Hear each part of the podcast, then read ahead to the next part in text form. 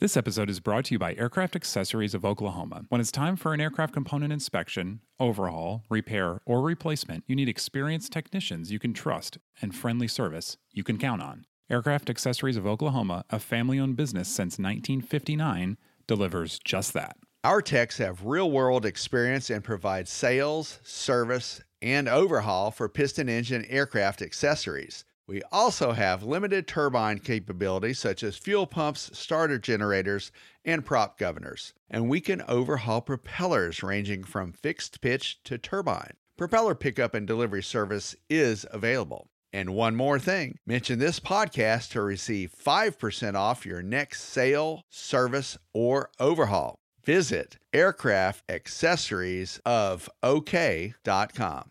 Hi, I'm Mike Bush. I'm Paul New. And I'm Colleen Sterling. Welcome to Ask the A&Ps from AOPA.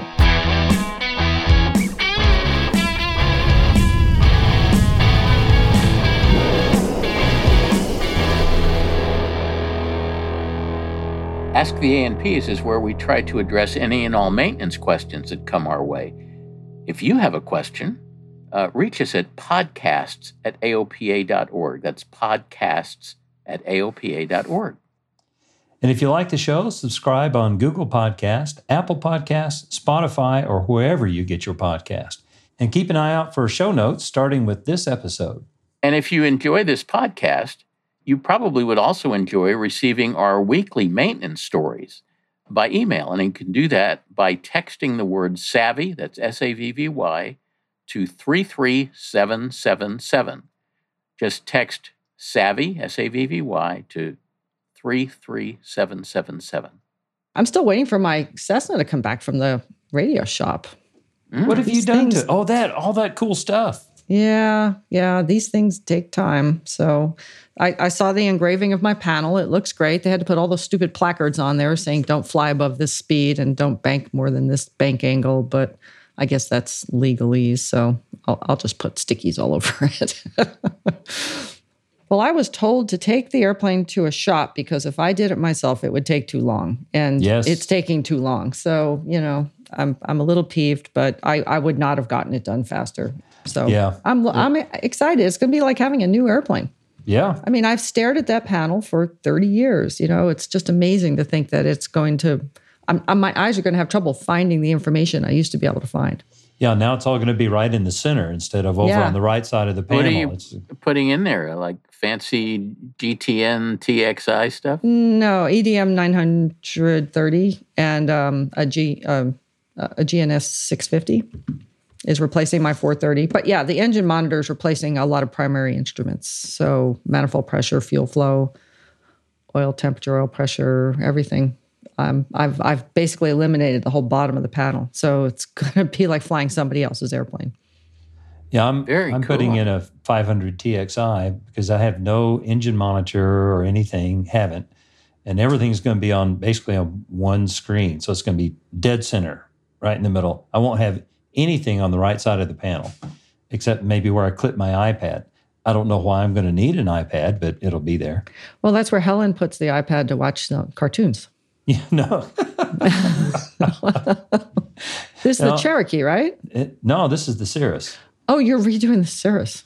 Well, Don't it they did come with fancy panels right off the bat? not in 2002. This is so depressing because I, I just upgraded the avionics in my airplane last year, and you guys are way ahead of me. So Yeah, I'm, I'm, that's- I'm that's the always nature of the business. I'm just Yeah. always behind. The the first one to tell a story never has a chance. you know, Helen Reed, she doesn't she doesn't look out. She doesn't, you know, it- as long as I look calm, she's calm. She could be watching like the movie Airplane while you're flying and get a couple laughs. Or, or why airplanes crash. We're all gonna die. yeah, where everybody remain calm in that scene where everybody like freaks yes, out. Oh, but it's funny. My insurance is uh, renewing at the end of this month, and it just occurred to me that I probably should tell my um, broker that I'm making a major panel adjustment and I need to increase the insured value because this is Absolutely.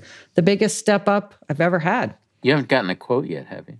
No. I'm just I kind of can't wait. curious what happened Uh, to insurance rates over the last 12 months. La- last year it didn't change. This year it's going to change. Mm. Um, Not for the not for the better, I take it. no, I'm holding my breath, and I almost don't want to tell them the, the, in, the improved value, but it, it behooves me to do the right thing. And Oh, yeah. for sure. Yeah, you definitely want to. You don't want to overinsure it. You don't want to un- underinsure it. You really want to ride on the money. yeah, yeah. So I think I'm going to own an airplane valued at over a hundred thousand for the first time in my life. Scary.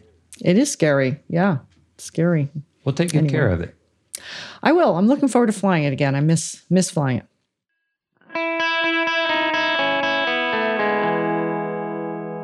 So our next question is from Jeffrey, who uh, wants to minimize sticky valves. Welcome to the show, Jeffrey. Hey, thank you very much for having me on. It's my pleasure. So I purchased the aircraft as 1964 Cessna 172 with the O-300 in it. I purchased it several years ago. Right after I purchased it, I noticed I had an issue with a engine miss. Um, I didn't do a very good pre-buy. I was a new A&P mechanic at the time, so I thought I knew what I didn't know, and so that turned out sad. So I had an engine uh, um, an engine miss turned out being a stuck open number four exhaust valve on the number four cylinder. There's a lot of carbon buildup around it. So we pulled that cylinder, cleaned the valve up, reamed the valve guide out, reinstalled everything, started flying the airplane. And about 10 hours after doing all that work, the rocker arm on that same exhaust number four rocker arm broke. Um, I had to declare emergency and go into a nearby airport. So my question is, I've fixed or I've installed a new rocker arm and a new wrist pin. So my question is, how do I keep this from ha- possibly happening? Was this just a by chance? And then also, when I went to start measuring my valve lash on my cylinders, I noticed that all of my cylinders, the valve lash was way out of the overhaul limits. Uh, the overhaul limits was 30 to 110 thousandths, if I remember right. And I'm reading, I'm getting between about 130, 40, 70, and I have one as much as 222 thousand. You- You're talking about the dry tappet clearance? Yes, sir. So one one thing that gets me is you said you replaced the rocker arm, but have you done anything to address why the rocker arm broke? Like the sticky valve that apparently caused the rocker arm to break. Well, they reamed the valve. He said. Right. We reamed the valve out. oh, oh, you did ream the guide. Somehow I right, missed that. but Sorry. but but the rocker arm was probably overstressed by the stuck valve. Normally, it- it's it's it's the push rod that bends because it's usually the weakest link in the chain. But it sounds like in this case, uh, the rocker arm took the brunt of the of the stuck valve. Did, did you did you did you have a, a, a bent push rod, or did you pull a push rod out and check it for straightness? The push rod was still straight. Okay. you checked the ends of the push rod to make sure they weren't mushroomed or damaged in any way. I looked at them; they look fine. I didn't see any signs of damage or mushrooming on the tips of them. Okay, we just want to make sure you looked. Yeah. Well, of course, uh, you know if the dry tappet clearance is is over the the maximum spec, and that's a very wide spec. It's you know wide enough to drive a truck through. But if if the dry trap, tappet clearance is is greater than the maximum allowable, uh, the, the way you have to fix that is to install a, a a longer push rod, and typically those push rods come in in, in a bunch of different lengths, and you need to uh, uh, install a longer push rod. And I, I'm wondering if the if the dry tappet clearance was excessive, that would sort of suggest that that, that there was probably going to be hammering in the valve train because the uh, the lifter couldn't snug the push rod up against the uh, against the rocker even at max, maximum extension. So it, it may be that whoever installed the cylinders didn't didn't get the dry tappet clearance right at installation, and and so there may have been kind of long term overstress on the on the valve train components because of that. So he's wondering, should he worry about his other cylinders? Well, you know, I it, if you want to really be in an abundance of caution, which in a single engine airplane is always a good idea, you might want to consider. Well, first of all, you you almost have to consider replacing the push rods with longer ones, but you might want to consider while you're at it replacing the the uh, the the rockers just and checking the clearance on the other valves. I mean, I no? know, I know. In my airplane, when I had one piston come apart and I knew that I had 11 other pistons that came from the same batch, I replaced them all. so, 30 year 30 year old pistons. Yeah, they were ancient. they were. They had 3,300 hours on them, but it may be that somebody was talking to you when that when that rocker uh, broke to say, "Hey, may, maybe you should consider changing the other ones." I was just going to say I would probably want to check the the wobble on the other valves as well. It's a pretty easy check to do. It's one of the few cases where, well, if one of them is sticking, the other ones are possibly thinking about it, and it's a simple enough thing to do to check. That would give you a lot of confidence in that the other ones aren't right behind it. But uh, it sounds like Mike is thinking that the broken rocker arm wasn't exactly related to the stuck valve. It had to do with the extra lash and that's uh, endemic throughout the engine, not just that one cylinder. So yeah, probably all p- played together uh, for sure. I don't know. It looks like he's got some work to do on this engine. Yes, yeah, you need to do some investigating. And being a new A&P, yeah, this is great experience. Yeah. Excellent yeah. experience. Yeah, especially because it's your butt. it's your butt on the line. but by the way, I you know I can't let let it go that when you had the the stuck valve episode, unless the valve was stuck so hard that that you couldn't you know tap it out with a hammer or something like that you really don't have to remove the cylinder in order to ream the valve guides. You oh can no. do that with the cylinder in place. So and we don't we don't particularly like removing cylinders if you don't have to. Have you ever heard of the rope trick? I have yes sir. Okay. Yeah you can if you go to, to my website I, I wrote an article about it it's not real detailed but if you've not seen it done before, it it's a real simple thing to do, and it's kind of cool that you can do that. We don't we don't want an article, Paul. We want a video. Come on, get with it. That's a, the IT challenge guy you're talking to there. so I should definitely look into um, the cleaning up the um, the dry lifter clearances with longer push rods, and then possibly look into the valve wobble test as well as should I remount the other valve guys just to be safe? if they well, need it depends it. on the results of the wobble yeah. test. Yeah, what, what we started doing back in the day when we first started doing a lot of wobble checks on Lycomings, uh, we had a, a, freight company that had a, a, fleet of Cherokee sixes, and we did this uh, the wobble check probably one or two a month on different engines. So we got really fast and quick at doing it. Machined our own tools to do it and all that. And what we finally discovered was it was a waste of time because a wobble test will tell you if the valve guide has bell mouthed so that the valve is wobbling, or that if there's too much material that has collected in the guide that cinches down on the valve. And that's usually what you have. We never found any bell mouthed guides, but we found a lot of them that were stuck. Even after just 100 hours of flying, you would have to drive the valve out of place. So we quit doing the wobble test and we would just drive all the valves out run the reamer through, put the valve back in. You didn't care because on those Lycomings, it was a half inch or 0.499 thousandths reamer, and you'd run it through. You weren't reaming the guide. You never touched the guide. There's no metal that came out. Uh, you only got debris uh, out of the valve guide. There never well, there, be uh, any metal. There actually was metal that came out, Paul, but it was lead. It, was, it was. Yeah. it wasn't right. not what you expected. nickel was, alloy. Yeah, it was all that all that crud that had hardened into the valve guide. But yeah, so to to be correct, we didn't remove any valve guide material. We just returned it to its original proper diameter. And about every 400 hours, we'd have to do that, and it never had any stuck valves after that. The, the, wobble test requires you to set up a dial indicator, I think, to measure the actual wobble, and that takes time. So Paul's just saying, drop the valve, ream it out, put it back in, go to the next one. I mean, You're it's done. bang bang. Yeah. Yep. Okay. Well, thank you very much. Yeah. Good to have you, Jeffrey. Yeah. Good luck. Our next question is from Charlie, who's trying to square the mystique of over square. Welcome to the show, Charlie. Thank you your explanation, I guess, tells the story that I'm uh, I'm into over square operations of an engine. I've read Mike Bush's book, and I think he is also into it. And he lists a number of good reasons for flying over squared, but no bad reasons. And uh, I guess really my question uh, is: Are there negatives to over square operations? Spark plugs, uh, How low can I reduce the uh, the mixture? Any detonation problems? Uh, I can't find discussed anywhere any negatives to over square ops, and that's my question. Well, if if you're operating over square within the envelope that the engine manufacturer authorizes, I think there is no downside whatsoever. It's all upside. Well, that's kind of what I've determined also, but there's sure a lot of arguments out there. You can't do it.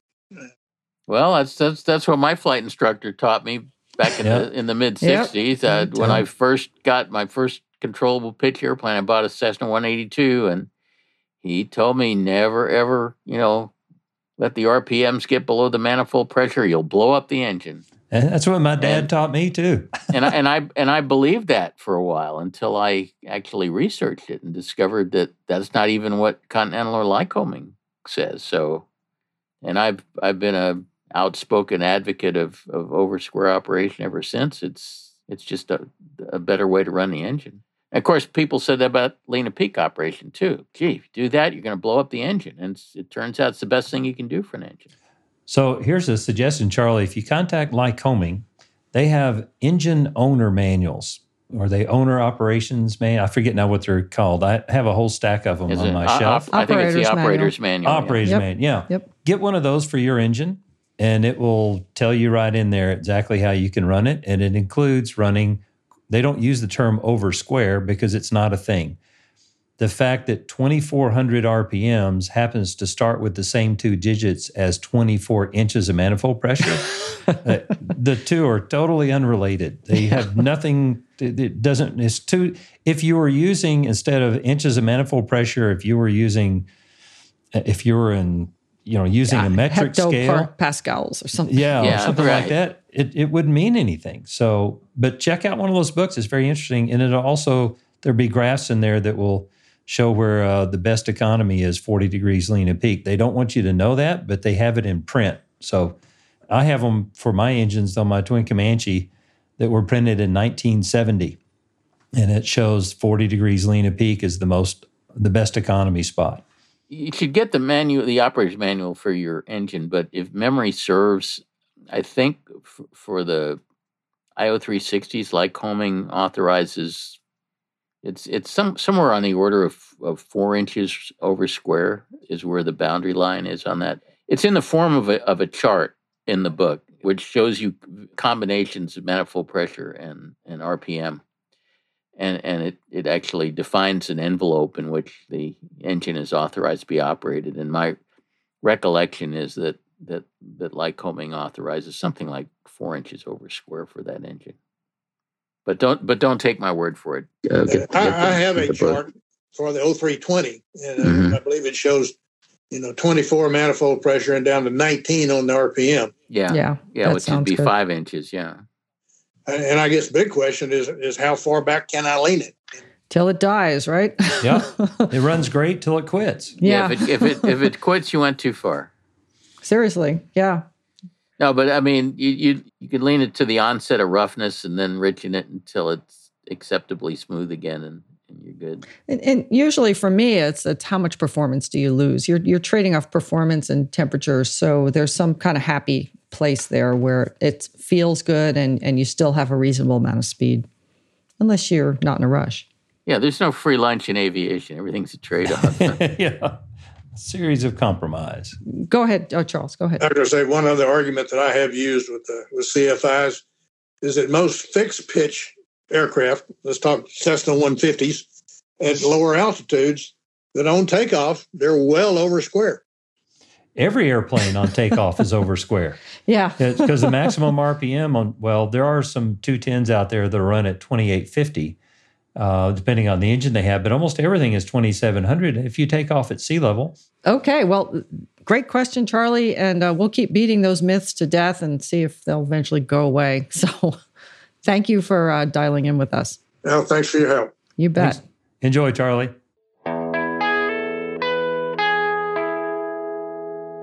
Our next question is from Michael, who apparently has already drunk the Kool Aid and bought his own borescope, and he has some questions. Welcome to the show, Michael. Oh, thank you, Colleen. Uh, it's a real pleasure to be here and to chat with you. I've been really enjoying the podcast. So, a year ago, I became an airplane owner and I bought a 1990 uh, Mooney M20J. And so it has an IO360, of course, and it has 2,200 hours since new on the, the airplane and the engine. That is measured by Hobbs hours until recently. So, but you know, one or another, it's not a new engine, and uh, it's you know either close to or past TBO based on how you measure. But I'm good with that. I'm fine doing maintenance on condition. I've learned a lot about that.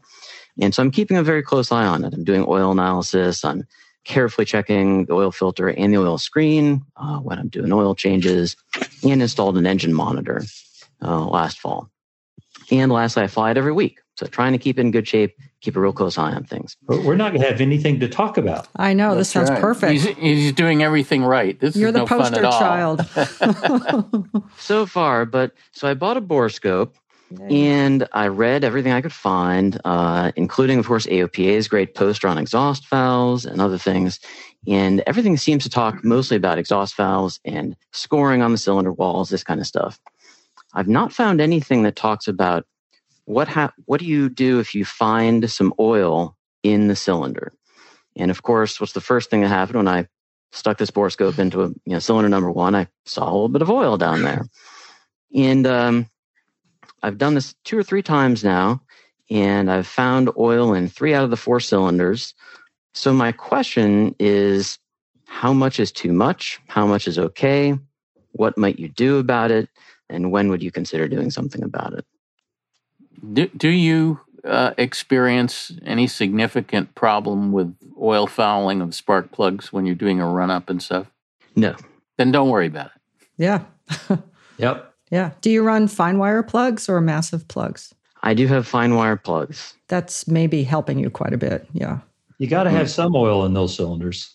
Well, and and and yeah, when you're you're seeing this oil, the oil in the cylinders after the the engine's been sitting for a while, correct? That's correct. Yes. Uh, if I stick the borescope in shortly after shutdown, I might not see any. But then if I come back a couple days later, I'll see Mhm. some. And in one case, in fact, I, I noticed that the bottom maybe ten percent or so of the exhaust valve appeared wet. hmm Yeah, we see that pretty commonly, and it doesn't seem to to, to indicate any any uh, any serious problem. Uh, interestingly, uh, I fly a, a Cessna 310, uh, which is a twin, and the engines, which are wing mounted, are are are angled just a little bit because of the dihedral of the wing. And so when I do borescope on on my airplane, the inboard cylinders always have oil puddling because they're the ones that are pointed downhill, and the outboard ones never have oil puddling. So don't worry about it. Yeah. My twin Comanche was that way. So I had I had your exact engine on my Cardinal, and I had about eighteen hundred hours, and I started to have oil in the cylinder. The hottest cylinder, which on my engine was a number three, was experiencing some odd issues. It was uh, always running hot, and what eventually happened is when things get really fouled up with oil, the oil gets hot. The oil control ring, which is one of the rings that wipes the oil off the walls of the cylinder when the piston moves up and down, actually jammed in the groove or the land of the piston and it broke. And when it broke, it was letting even more oil through. And I started to see things that looked like detonation, mild detonation. I'd be flying along, and all of a sudden, I'd get a slight drop in EGT, and my CHT would start going north. And I'd have to add more fuel and open the cowl flaps and stuff. And when I eventually pulled, and, and Lycoming and JPI, nobody could tell me what was going on when I sent them my data. When we eventually pulled the cylinder, out came the piston, and the oil control ring was in nine pieces. And all we did is cleaned up the cylinder, put a new ring in, put it back in. So if it gets really messy, Lycoming says the presence of oil in the combustion chamber, they say it has the effect of lowering the octane rating of the fuel and will cause your temperatures to go up in sort of approaching a detonation type thing. But that's very far advanced. You'd be surprised how many aircraft are flying out there right now with oily cylinders because if you think about it, a cylinder is a wear item and it's meant to be replaced. Don't replace the engine, just replace the cylinder. Put a new cylinder on, and you're good to go. And all your cylinders sound like they're original and they're getting a little worn. And so there's less sealing against the side of the cylinder between the piston and the cylinder, and that oil is just seeping in. but it doesn't sound like it's very bad at all. So until you start having difficulty starting the engine, or it looks like you've got, you know, a smoke system in your airplane because you've got a little oil in the poor man's smoke system, I think you're just going to be fine. I'm so totally impressed that you were watching your engine closely enough that you noticed the changes in the EGT CHT It- and then did went- something about it in flight. Uh, oh gosh. Well, uh, the first couple times it started to happen, I could smell the engine being too hot, and that cylinder was going through 415, 420, and it was going fast. So I had to do something. Yeah, it was very dramatic, and um, I, I let it go like that for maybe six or eight months, and then finally just said I can't fly like this, and nobody could tell me what was wrong. I didn't know Mike back then, or I would have sent him my data. But that's pretty cool. Now we all know. Yeah, it was interesting. Yeah. So that's very far along. I think, like I said, it was 1,800 hours on that cylinder and it had been hot, like above 400 for quite a while. So oil eventually gets sticky and icky at that temperature and then becomes hard and then sticks to everything around it. Great. Well, that's that's very helpful, and uh, I'm blessed with some combination of great baffling and a good cowling, and and resultingly great cylinder head temperatures. Like Well- 350 even is kind of unusual for me. I, I think it's just a Mooney. It goes so fast that, you know, you, just Oh, no. yeah, you're, you're very fortunate. That's wonderful. It outruns the heat. Love it. but what is it? If you're if you're going faster than sound, it's yeah. So faster than heat. There's got to be a term for that. Yeah. yeah. Well, okay. Well, great question. And it sounds like you're doing everything right, Michael. So keep doing it. Good job. Great. Thank Yeah. you so much. Thank you for calling in.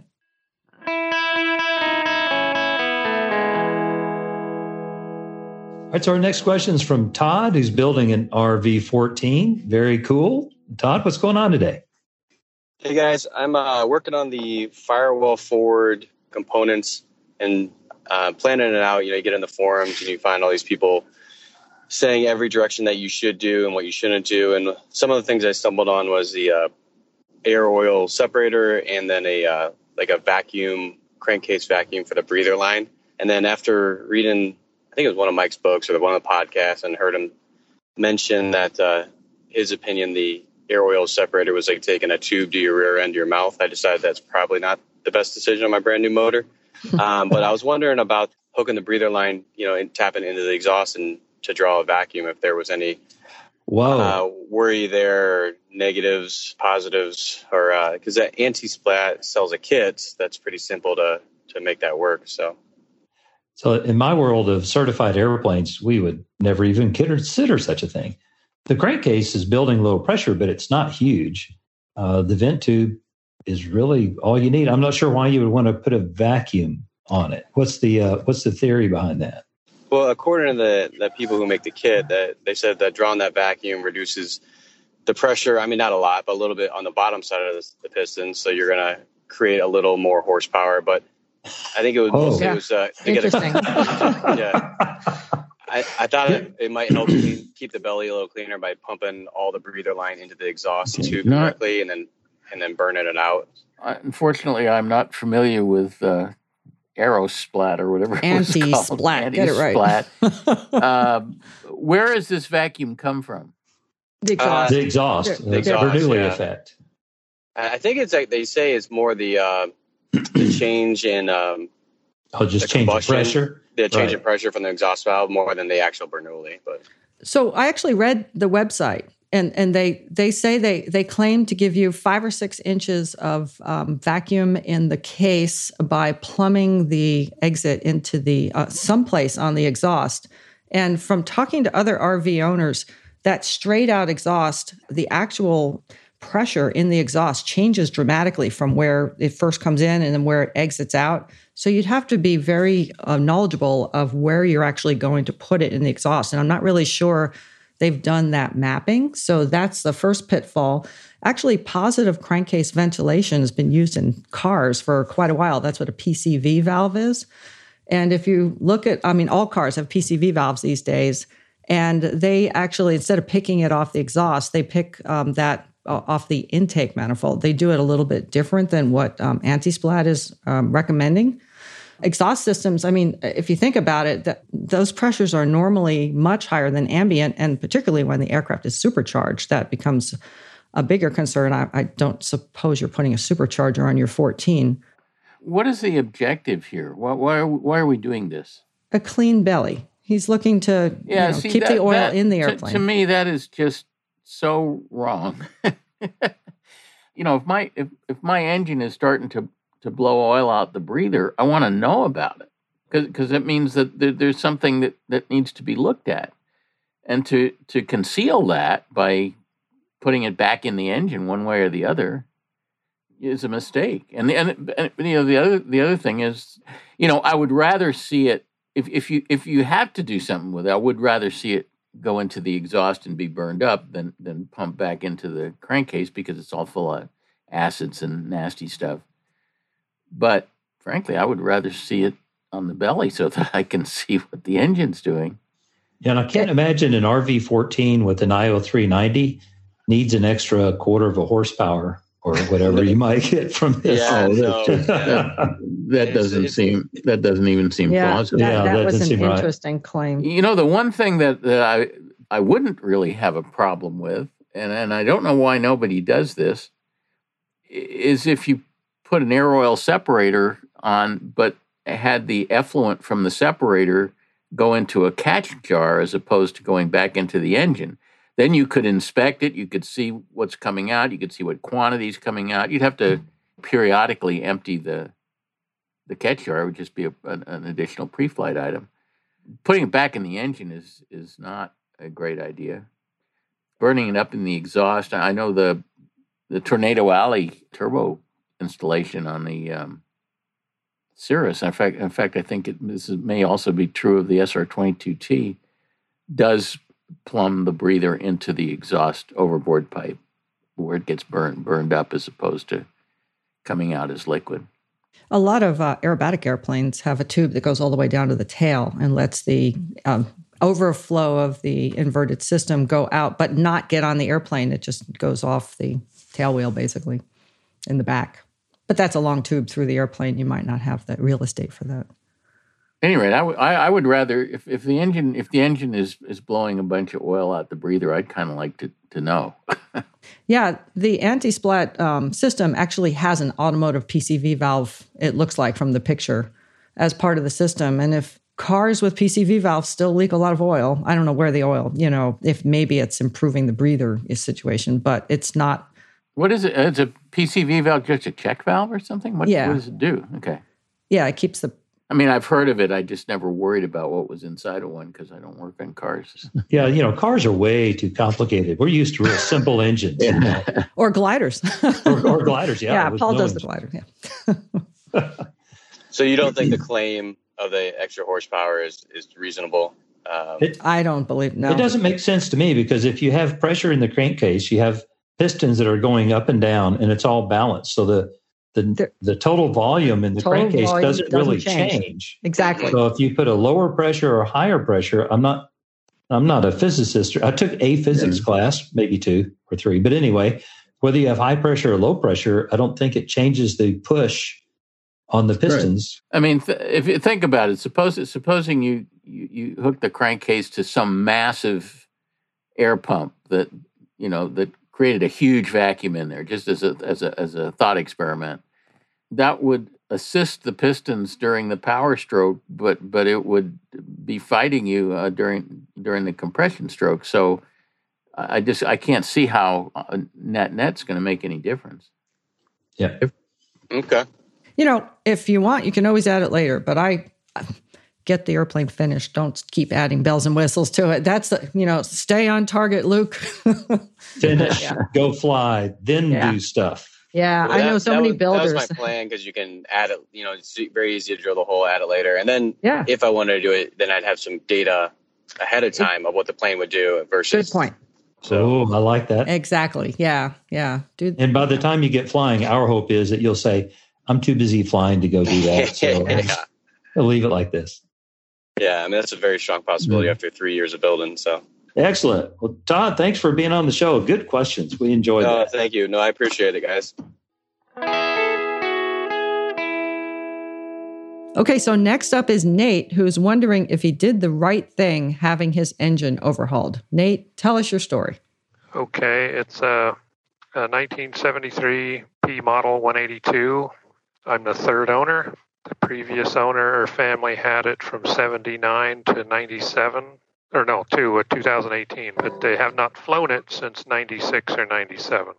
We're hoping the engine would run, you know, a year or two before my budget would come up with.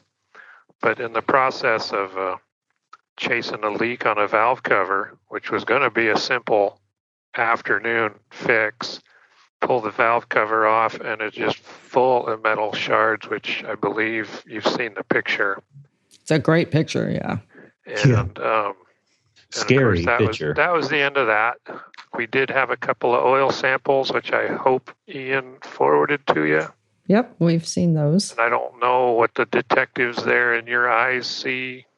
But uh, anyway, so we, we opted to just send the engine off and have it completely major overhauled at Western Skyways because that's just right next door in Colorado. And um, but what would you guys have done? But did you do anything to find out what the metal was from? Did you send it off for analysis to see what part of the engine it came from? No, it, it stuck to the magnet really well, and it was all right there in the valve cover, And just in the one valve cover. just in the one valve cover. Yeah. So it had to be from the. I mean, the a rocker shaft looked pretty scarred up. I could get you a picture of that if I knew how. No. So when they did the engine, and by the way, Western Skyways, great place uh, to send the engine. Did they do a teardown report? Did they report what they found when they took it apart? They did, but it's not at the top of my mind right now. So I, I would have. yeah, I'm, I'm, I'm unprepared to answer that particular question. Well, I know they had to get new rocker arms because the ones we had in there were old enough. They didn't have an oil hole in the right place, and the through Yeah, bolts right. were not quite. So Yep. Well, I would have started, and not that you made a bad decision. So you know, we're we're not going to give you a hard time with that. Earlier in the show, we might might have, but we're But we're getting feeling- tired. We're getting tired. So I would have analyzed what was found to see what component it came from. Depending on what it came from, then I would determine what action I might take.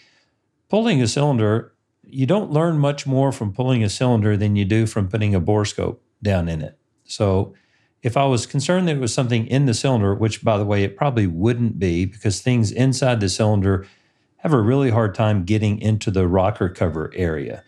Things in the rocker cover area are going to come from uh, push rods and from the oil lines, you know, the oil supply to it, or from in the rocker cover area itself.